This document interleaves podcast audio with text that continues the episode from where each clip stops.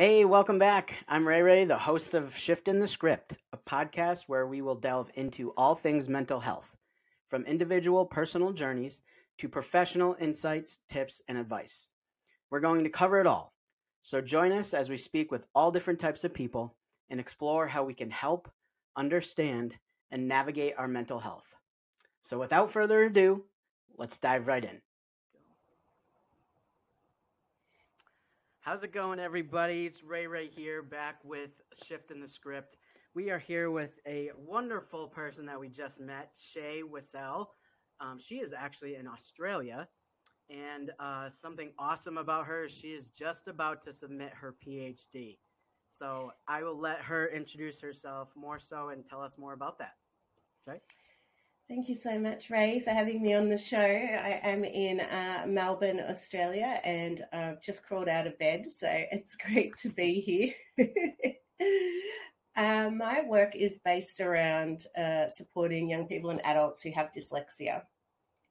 I was diagnosed with dyslexia when I was 27, well, with dyslexia and dysgraphia, actually. And um, that sent me on a bit of a mental health spiral. Mm. And um, after I recovered, we I really wanted to see if other people were having the same difficulties that I was in the workplace, and that led me to do uh, my research around dyslexia in adulthood, particularly in the workplace.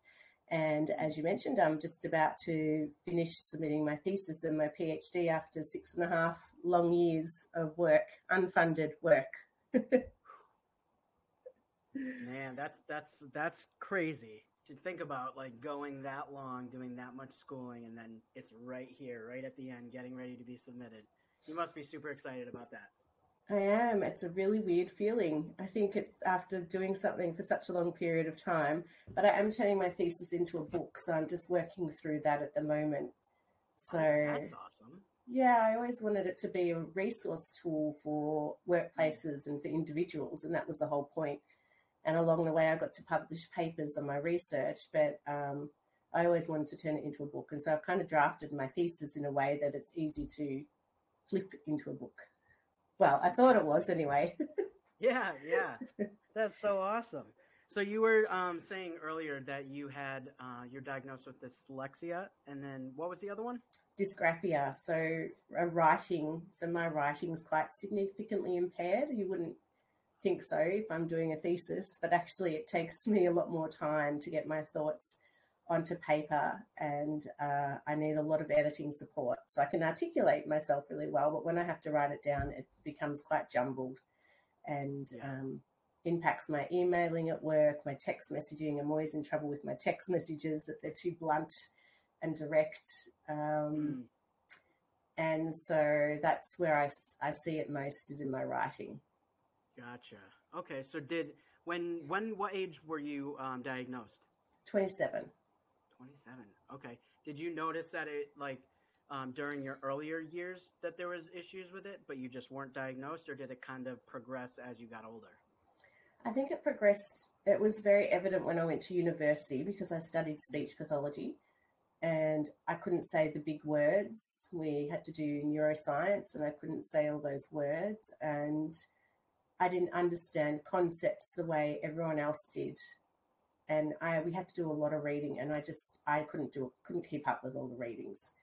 And so I really struggled, but I didn't know why I was struggling. And for mm. me, I thought everyone was the same. Like I thought everyone had challenges with maths or that their letters moved on the page. And I never really asked anyone, was this normal? Mm. And it wasn't until I went back to uni to do my master's because I'd been very badly bullied when I was a graduate in my speech pathology, in speech pathology, um, because of my writing and my difficulties in reading and we'd have like journal months and I wouldn't be able to read and explain what the journal was that we'd have to look at. So I had a lot of challenges in the workplace when I first started and mm-hmm. I left that career for a while and went and did my masters and I had a tutor who sat me down one night and said, I think you might be dyslexic. And that's when my whole world changed. Wow. So what what was it that um when they noticed that you had that, what was it that they really focused on to help you, you know, progress while you were going to school? So when I was at school, my beautiful mum, who recently passed away, she read all my work for me. Yeah, thank you. She was my biggest supporter, and that's what we found through my research: is mums tend to be the biggest, our biggest advocates. And for Yes. me, it was her doing all my uh, editing all my work because she was a teacher and then went on to become a principal. My auntie's a secondary school teacher; she was a principal, so they used to edit, and my auntie auntie still does. Um, would have helped me with my work.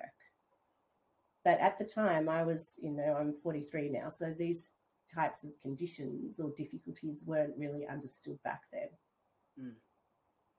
So Yeah, it wasn't really, it wasn't picked up until until I was 27. But it's not uncommon for people to not get diagnosed until they're adults in Australia. I don't know what it's like in the US. Yeah, it's. I think mostly because they do a lot of in the U.S. they do a lot of standardized testing um, for kids, and it starts young, pretty young. Um, like for me, I was diagnosed with um, attention deficit disorder pretty early because I was all over the place. I could not pay attention. I it was horrible. But they also did um, testing on me to test out math, English, writing, all that stuff pretty early. I want to say it was like fifth or sixth grade. So they found out too that I had I was horrible with math, English. I just you know it didn't work for me. I just couldn't. I had to reread everything over and over and over again to just get mm-hmm. one sentence to make sense for me. Yeah. You know, so it. I think it does start younger, but it's. I still think, like even in Australia, that it it's very much underdiagnosed, and people still struggle all the way, you know, through school, all the way through college. So Yeah, they do. And so were you diagnosed with, I think the term you use in the US is learning disability, the same as us. Yeah, yeah. So in Australia, the, we have an umbrella term, learning disability, and then under that, dyslexia fits under it, dysgraphia, dyscalculia if you've got maths difficulties.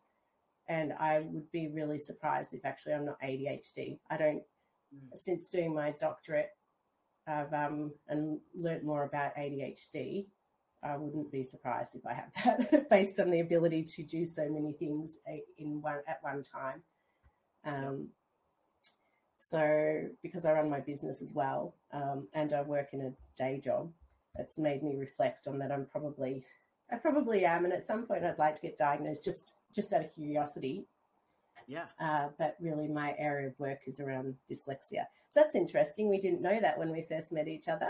yeah, yeah, yeah. There's a bunch of different stuff that we talked about, and some of the, of the things that we relate in. Yeah, we didn't get a chance to talk about all that. So Mm. yeah. So you had mentioned too that um, you were running a business. Yeah, so um, in 2015, I started my own podcast show. So it's exciting to be on someone else's. And Yeah, that grew into a national charity. So that's called Dear Dyslexic.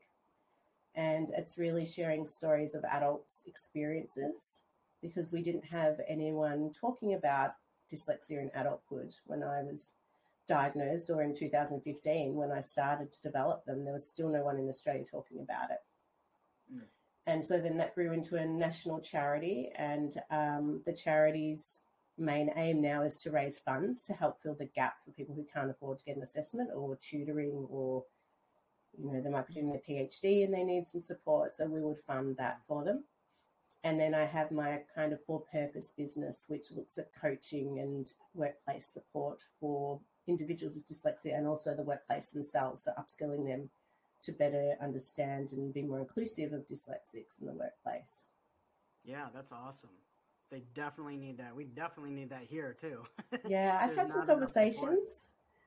I've um, been talking to some people in America about how we might be able to roll this out um, in the US. So I hope in time we will be there. That's awesome. Yeah, it's definitely needed here. Definitely not enough support for you know people that do suffer with those, you know, learning disabilities. Um, you had mentioned earlier too that, excuse me, that um, it caused uh, some mental health struggles for you when you were um, diagnosed. Could you go more into that? Yeah, so when I was 27, I was um, I married young and was starting to go through a divorce when I found out I was dyslexic. and um, I ended up in hospital a few times after attempting suicide. So I got really very sick uh, after I was diagnosed, and it was a combination of things. But for me, I was really angry that I hadn't been picked up throughout my education, and to be doing a second degree and uh, a master's, and finding out that I had these difficulties was really uh, it was life changing for me in um, now in a lot of positive ways, and I've done a huge amount of work in this space. But at the time, I, I felt um, there was a lot of grief and loss around it, and not really knowing how I fitted into the world anymore because I'd done all this training as a speech pathologist, and I loved the work, but I really struggled with it, and I was now moving into more management roles, but I couldn't do the writing in the training I was doing, so I was struggling all the time. And uh, even though it gave me answers to it, it still all of a sudden I had this disability label, which I didn't understand. And there was such a lack of support outside of my family um, and close friends. And that's what set me on this journey of, you know, trying to help others because I think particularly when I was working with young boys in secondary school that had learning disabilities or intellectual disabilities and autism, and once they left that structure, you know, what was going to happen to them and um, mental health is such a big issue. And if we look at dyslexics, we're one in 10 in the population, we're 50% of the neurodivergent population, and we are at higher rates of attempted suicide, depression, anxiety, and lower mental health um, outcomes. And so, sadly, my story isn't unique. I'm just one of many that have gone on this journey. But what I'm hoping to achieve through all the work I've done is that we can reduce that risk of such poor mental health. We all go up and down, and that's that's normal. And for us, we face a lot more uh, mental fatigue.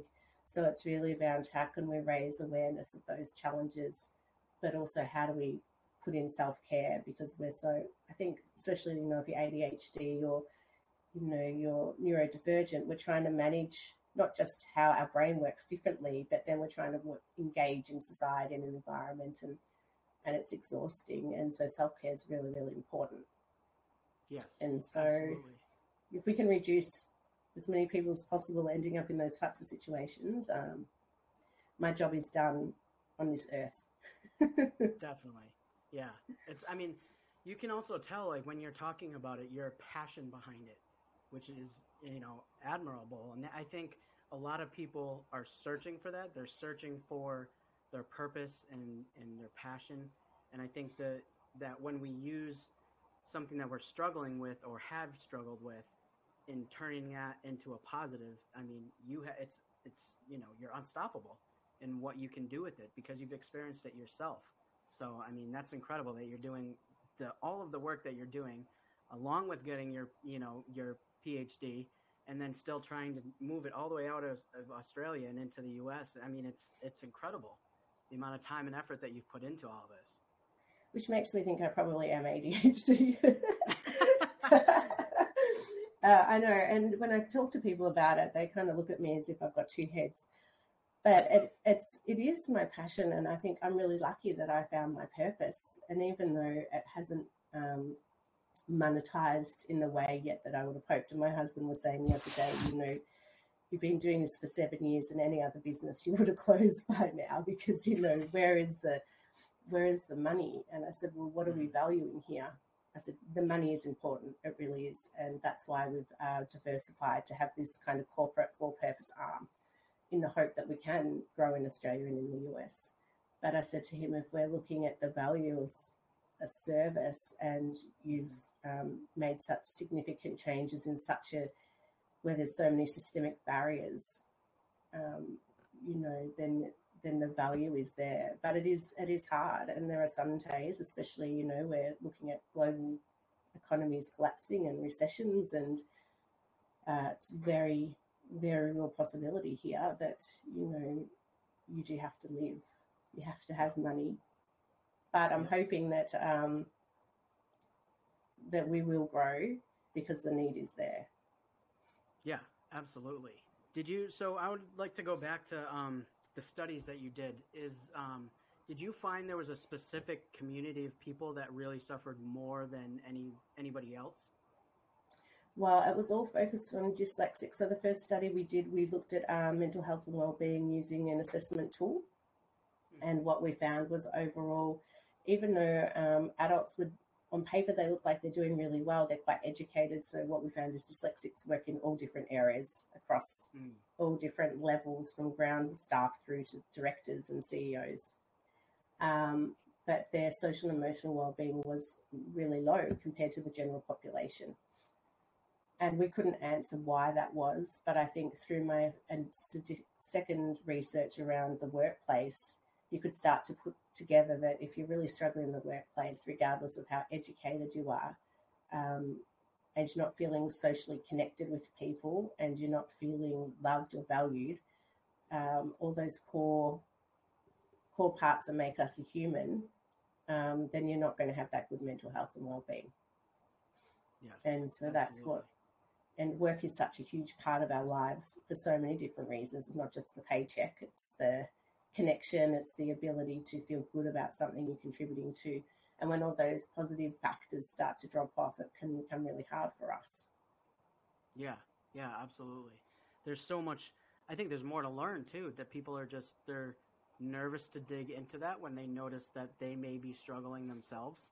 So I think you know having unbiased opinions about what's going on, and then people who are educated in all this is really having that come together for people, and having those resources for everybody is going to be it, it's you know it's so needed, and I think once it's out there and people can find it and people can find you especially with you know you being as a resource for everybody it's going to be life changing for so many people Well, I hope I hope so. that's really exciting Yeah, it is exciting. I can't wait till I'm finally a doctor. I'm uh, doing some presentations in the US in the next couple of months, actually. Um, yeah, which is exciting. One's at three o'clock in the morning, so I don't know how I'm going to go with that. the time Yeah. zone differences, as you and I experienced this, this week, yep um, being dyslexic, trying to work out the time zones. And one of my supervisors, she works across all, all around the world, and so she's got all these different clocks on her wall with all the different time zones. And I've been thinking I might need to do the same. yeah a good way to stay organized yes, it is a good strategy. and I think, Yeah, and that's yeah. a lot of the work I do now is around what are the strategies. Uh, you know, there's so much talk around AI and Chat GTP, Mm, and um, there's a lot of fear around it. But from the conversations I've had with dyslexics, you know, it's it's game changing because of the way it can Yep. write for us. I sent something to my auntie the other day to look at. She said, "Oh, there were no spelling mistakes. It was written really well." I said, "That was Chat GTP." yep And she said, "Oh no." And I said, "Well, this is, you know, it saves so much time. I don't have to have a human being now. I can put it into chat and it checks it for me and reworks it, and it's my ideas, but it's just making it's articulating it for me in a way that's Right. needed. yeah So yeah, I think it takes you know, away the the other people that you may have needed to go to and you have one program that can help you with all of it Yeah, and I mean, there's lots of different versions out there. I mean, I was using one prior to that called WordTune, and I would put my sentences in and it would restructure it for me. And it would give me about eight different options for how it had restructured it. And sometimes it wasn't right. But most of the time, I could take that and then just tweak it. Or sometimes it worked well. And um, so there's lots of different resources out there now, but people just don't know about them. And I think that's one of the the great things about our program, particularly our coaching, is that um, people come to us and we open their eyes to all these tools that can be life changing for them in so many ways. Yeah. Um, Can you go more into that? Like what type of tools that you you guys have found that help the most? Yeah, well, even Microsoft Office has text to speech and dictation, Mhm. which some people don't even know about. And I mean, that's the fastest free if you've got Microsoft. You don't need to invest in. Um, or what I'd say is that Microsoft is kind of like the base level. Microsoft might not like me saying that, and it's it's great because it's already built in and it reads to you and you can dictate. And I use it quite a lot. And then um, you know, but the spell check on it isn't fantastic. So what we'd then suggest is getting something like Grammarly, is kind of that next level up, and turning your spell check off Microsoft. And um, Grammarly then helps to it can help reorder your sentences as well, but it really starts it's better at identifying words that aren't correct because what we find is we'll type in a word and it's spelled correctly, but it's not the right word for that sentence. But we can't see that. But if you've got text to speech on, for me, I can hear the mistake, but I might not be able to see it. Mm. So being able to listen to the text and read along with it, I can pick it up. But these tools take us time, so we need to do some planning around using them. But Grammarly is a must for all dyslexics. Um, using text to speech and dictation in Microsoft is the first option where you're not having to pay. And then there's other software like um, Read Aloud, where you get a little toolbar that sits in your Word document and it can store word lists for you because I find my uh, vocabulary, my written vocabulary is really quite small. And I have some default words I use, like great. Everything's great. Great, great, great. Because that's I can spell that really fast. and it's Yeah. ingrained in my brain. So everything I and there's always and I have to sit stop and think, hang on, can I use a different word? Um, but sometimes we can't spell the words we want to use. So then I would also use Siri. So Siri sits on my desk and I talk to it, her, all the time. So I'll ask her how to spell words. Um, so that's another tool that most people have a mobile phone these days. Uh, and then text, um, read aloud, it reads to you as well. You can dictate, you can store word lists. It highlights for people as well because sometimes people need a coloured background. Um, yeah, I I don't really try it. I've never really tried it, but other people found it just stops the glare. Gotcha. So if you're writing for someone that's dyslexic, usually a grey background's really helpful, and then you know 1.5 font spaced is really helpful. There's a lot of dyslexic fonts, but there's no real evidence base around them yet. It's subjective. Like I don't like them. I find them hard to read, uh, but Yeah. other people find them really helpful. And that's the thing as we become adults, um, you have to find what works for you. And sometimes it's not evidence based, but it works for you. You know, and so right. even though we promote tools that are evidence based, um, sometimes there's debates around coloured glasses and things like that. But at the end of the day, if it gets you to A to B and you're able to achieve what you're trying to achieve, then that's that's the main point. Yeah, absolutely. Um, what would you, if you could think back to, you know, when you were going to school and you noticed things were getting tough for you, um, what would you say to your younger self if you could think back to that and know that what you know now? What would you say to yourself? Uh, don't hang out with the smart kids that can help you get through. Mhm. and ask questions. I don't know whether it was our generation at the time. Like I ask questions all the time now because that's how I learn. But when I was Yeah. younger, I think if I'd just asked my mum why the letters moved, or if I'd asked my mum why why am I slower than everyone else at understanding things, Mhm. or why can't I get my word my sentences out properly? I might get emotional now. Um, but I think if you're a parent or you're listening now and you're noticing some of these challenges that we've talked about today, ask the question. Yes. And it's not about is this normal? Because what is normal? But you know, if we're looking at reading and writing, there is a progression, and we our skills grow as we get older in school. Mhm. And if our skills aren't progressing like the rest of our peers, or what we're seeing in our children, and they're not progressing like their peers, and ask the question. Because we know that early intervention uh, is the key. It never changes for us.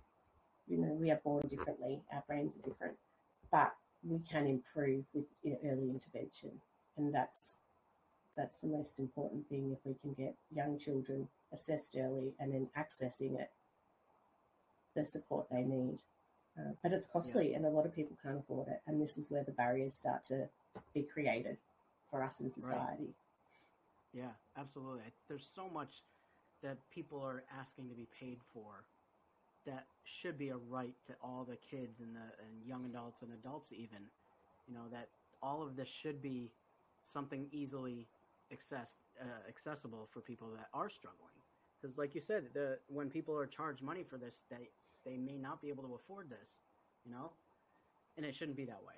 And that goes for a lot of stuff that's going around. You know. Yeah, and we spend a lot of time trying to advocate with our government because we have a national disability scheme and dyslexia is not included, and I don't think ADHD is either. And, you know, they won't put us on because there's too many of us. But I feel that if, you know, if we could get that access early, then our need for government support as we progress into adulthood is reduced significantly. Um, but even I found through coaching, there's people that can't afford it. And so we're looking at how we can do group coaching at a low cost so people are still getting that support. It's not one on one, but at least it's some support and it's with other people so they're not feeling so isolated. And so we're hoping to start that in the next um, couple of months so that at least that's an option for people because we don't want money to be a barrier to accessing support, which is why like we do our podcasts, which are free. We do a lot of yeah. YouTubes that are free. There's a lot of resources out there already that we've developed. And um, yeah and I refuse to monetize those because it needs to be free. Yeah. I don't mind paying for that. yeah, yeah, 100%. Is that something that you've noticed um, with the people that you guys have coached that isolation and, and feeling alone in all this was a big, you know, big issue that you guys are you're coming up against? Yeah, and that's why we started the our close. We've got a closed Facebook group. I think it's not huge, but um, and people don't interact a lot. They're more they're taking information in. I think. I mean, and social media is, you know, you can be criticized very quickly for not writing correctly. Um, mm. but yes, so that isolation and not, especially if you haven't disclosed before, um, that fear of coming out and talking about it uh, is really isolating. Yeah. Yeah. Was that so, one of the biggest um, hurdles that you had personally? No, when I was diagnosed, I told everyone, and my family just kept rolling their eyes because for me, it was I didn't because I think I felt like a, something was wrong with me when I was doing my grad year.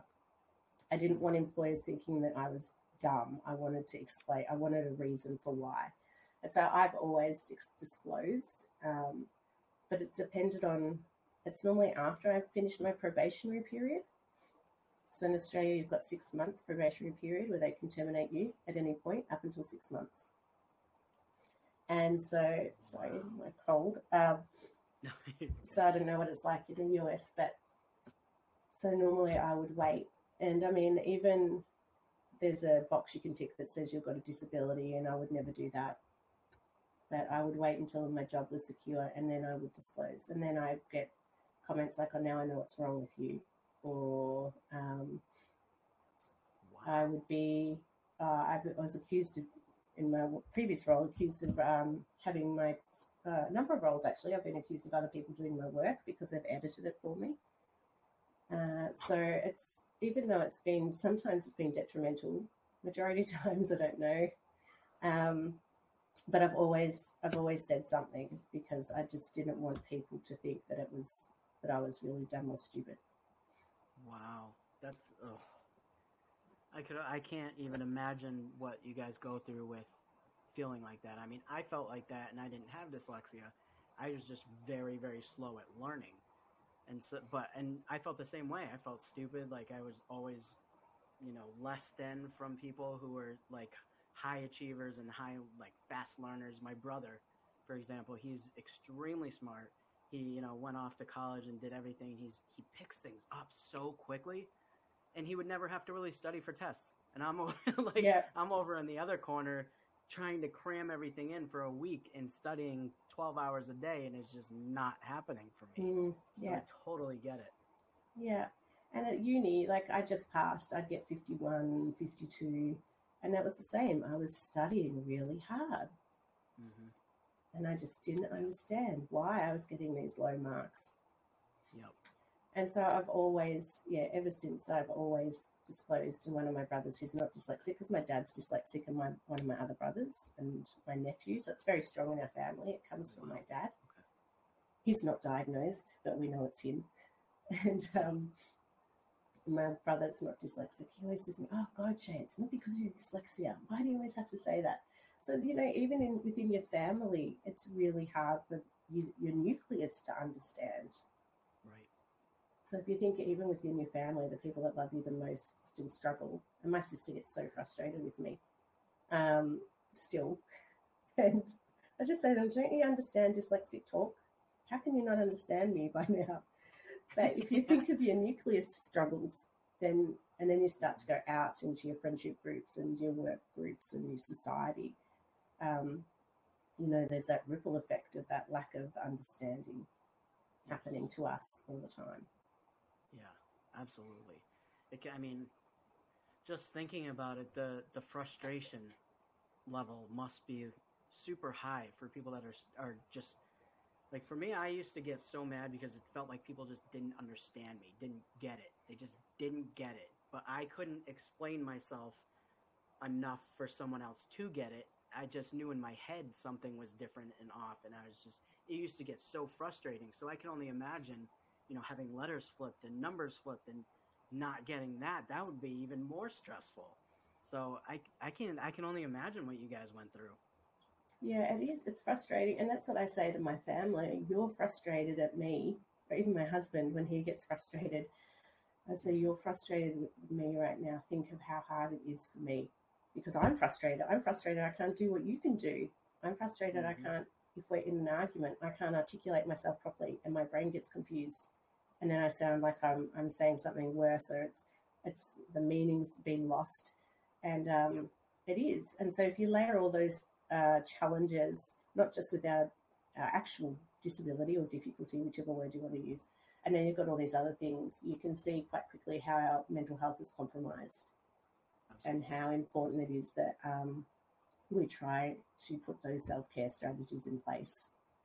Yeah. Because we're, there's constant walls that we're climbing. Uh, yeah. And it's not to say we can't climb them.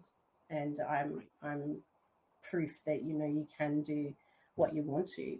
Uh, but it's just, it does take us a bit more time and we do need to be mindful and um, kind to ourselves. Right. Do you do you find that um,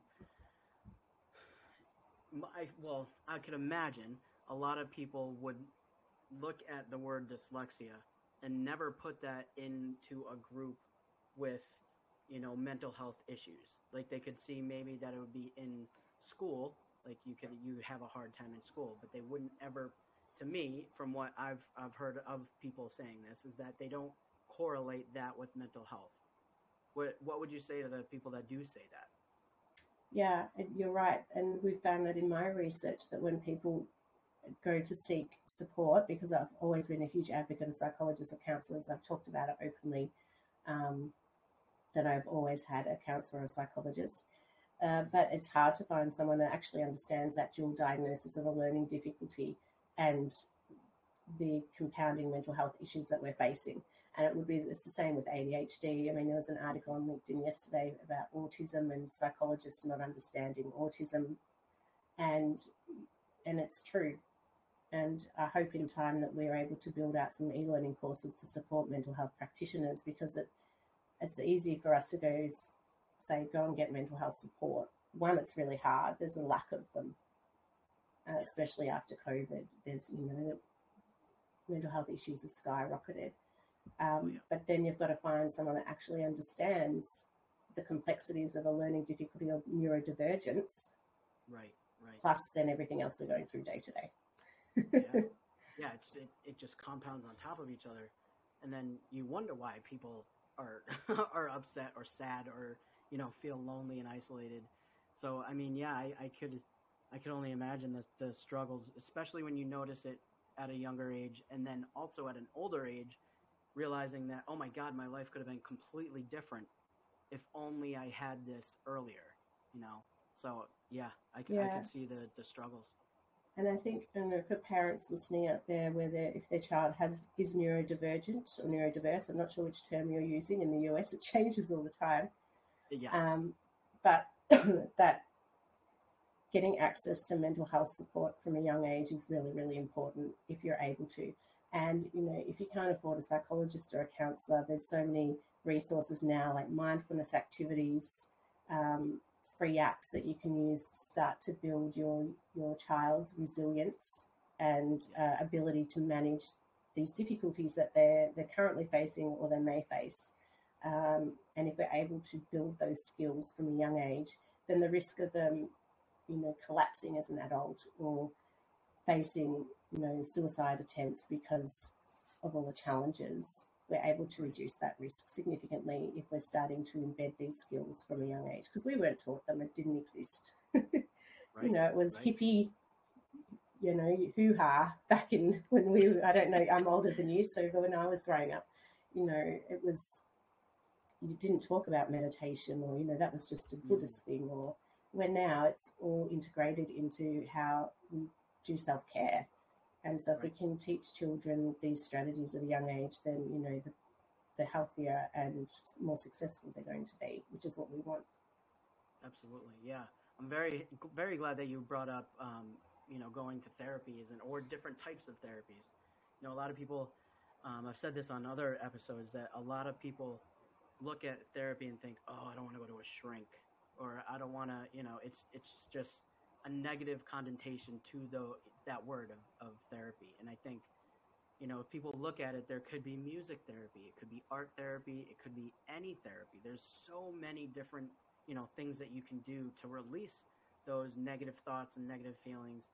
But I mean, having that, you know, that person to help guide you through all this stuff in an unbiased person um, is super important because you can, yes, you can go through all that stuff. You can listen to music on your own, things like that. But you know when you have that person to help guide you and help bring you through different milestones and you know you can see the progress that you're going through i think it's it's incredible. And it's definitely something that i feel like more people around the world need to hear that it's not bad that it's it's very helpful. And i mean i go sometimes when i'm not even in you know a crisis or or struggling with something i just go so i can let off everything that's going on in my life you know because that can compound too.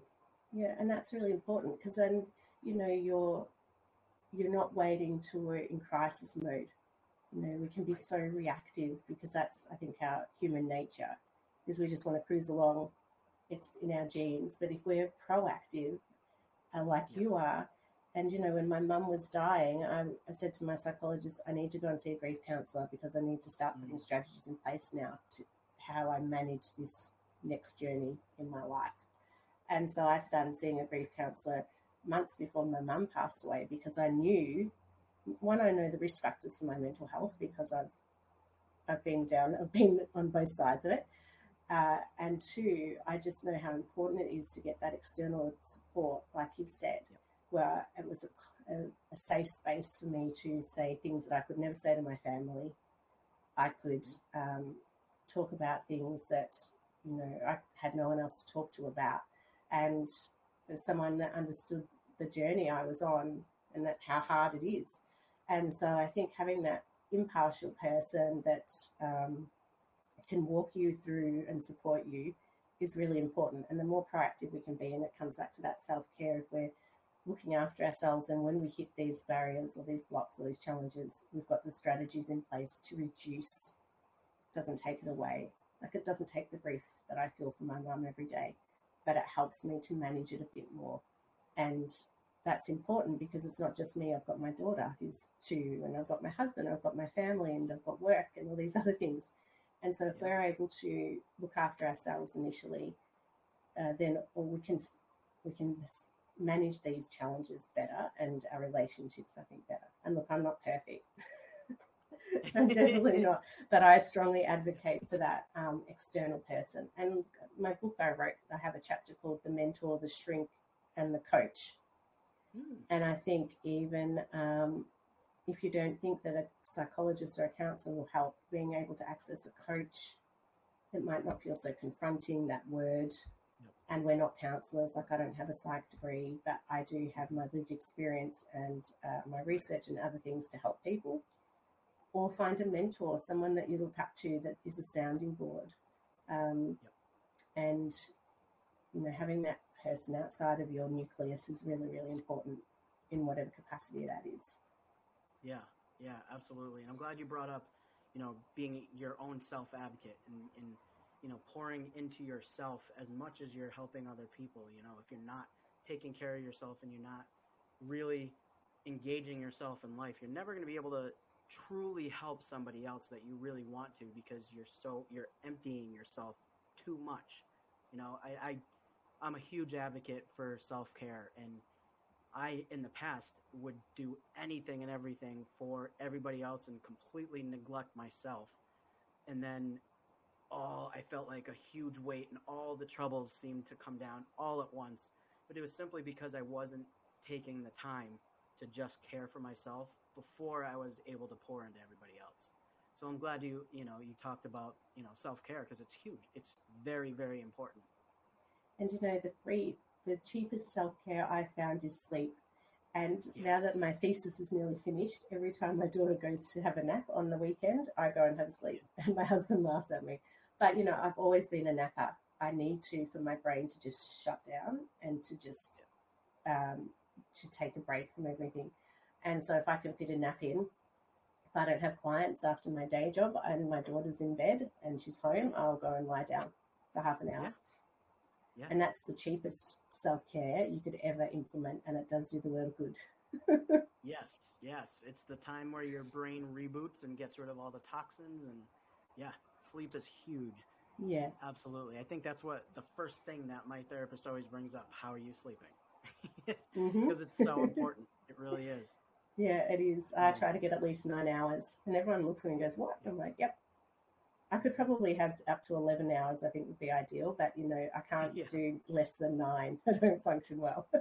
yeah, yeah. Every, I think everybody has their certain number where there's they're you know they're good at, but anything eight and over, I think I'm a huge advocate for. A minimum of eight is what yeah. people should be getting.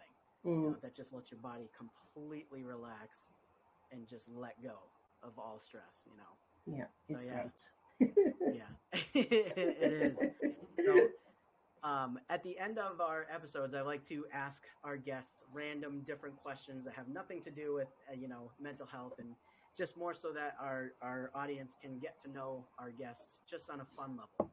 So, if you were to choose somewhere in the world that you haven't been, and what would what would be the place that you would really really want to visit? Mm, I think Antarctica before the ice caps melt. yeah. yeah. Before global warming takes it all away, I'd love to go to Antarctica. My um, parents-in-law are going in January, and that's one thing I'd really, really love to do. Oh, that's fun. Mm. That should be a really great trip. Yes. All right. Um, if you, what or actually, what was your childhood dream job? Like, what did you want to do when you got older? That's so funny. I can still see myself dressed up in grade six in my mum's high heels with a pretend briefcase because I wanted to be a lawyer. Oh, nice, nice. That's awesome. That's so cool. Um, let's see. What else? Um, what is your favorite color? Hmm. It it changes as I get older. I think mustard okay. is my favorite color now.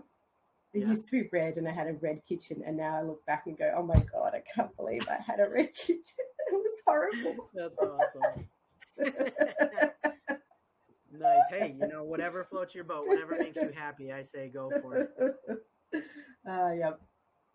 Nice. That was a faux pas. yeah, yeah, yeah. What type of um, music do you like listening to the most? All right. I love Pink. Nice. yep, Pink is awesome. But it's it's very mixed. The one thing I will not listen to is heavy metal. Anything oh, else but heavy metal. same, same here. I never understood it. Just the screaming doesn't make sense to me. no, no, I can't cope with the noise. yeah, yeah. And last one, if there was something, a talent that you could have, something that you wish you could do, what would that be? Hmm. I'd really like to be much better at sport.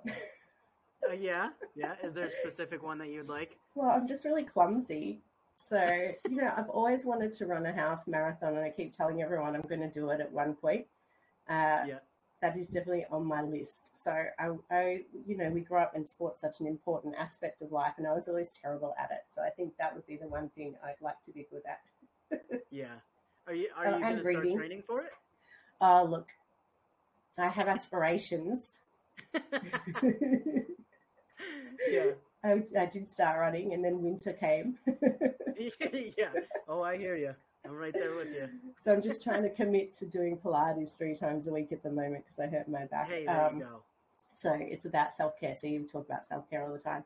Uh, but no, if I could be good at anything, it probably would be sport. So I fit it in more as a child. Yeah, that's awesome. and reading, of course. It'd be nice to be able. No, I, I, I think I'd like to be able to write better. Oh yeah, yeah. That I mean that that makes perfect sense. Well, Shae, thank you so much for you know coming on our podcast. I'm I'm very very sure that our listeners will definitely get some really good pieces of uh, information from you. Is there um, if people wanted to talk to you more um, about the things that you've gone through or what your organization does, is there a way that they could reach out to you? Sure, they can go to rethinkdyslexia.com.au and then I can send you my email because it's quite long, which is annoying because for dyslexics that's really annoying. I need to get it fixed. um, Okay. But it's shae.wissell at rethinkdyslexia.com.au. Um, or if they just Google me, Shae Wissell, I generally pop up everywhere. Okay. perfect. Perfect. Well, thank you again so much, Shae. I really, really appreciate you taking the time and being up early to do this interview. No, thank you. It was just a joy to talk to you. Good luck, and I'm really pleased you're doing this podcast. It's such an important topic. Thank you so much. I appreciate it. Thank you. Have a Well, great have evening. Have a wonderful day. Bye. Bye. Thank you for listening to Shiftin' the Script, the mental health podcast that aims to destigmatize mental health and create a safe space for open and honest conversations. We hope today's episode has brought you some insights and perspectives on various mental health issues. If you or someone you know would like to share their story or expertise on our podcast, we would love to hear from you. Please reach out to us on our website or social media channels to learn more about how you can become a guest on Shiftin' the Script. And remember, mental health is a journey, it's not a destination. Talking about it is the first step towards creating a more supportive and understanding world. Let's continue to support and uplift one another as we shift the script on mental health. See you next time.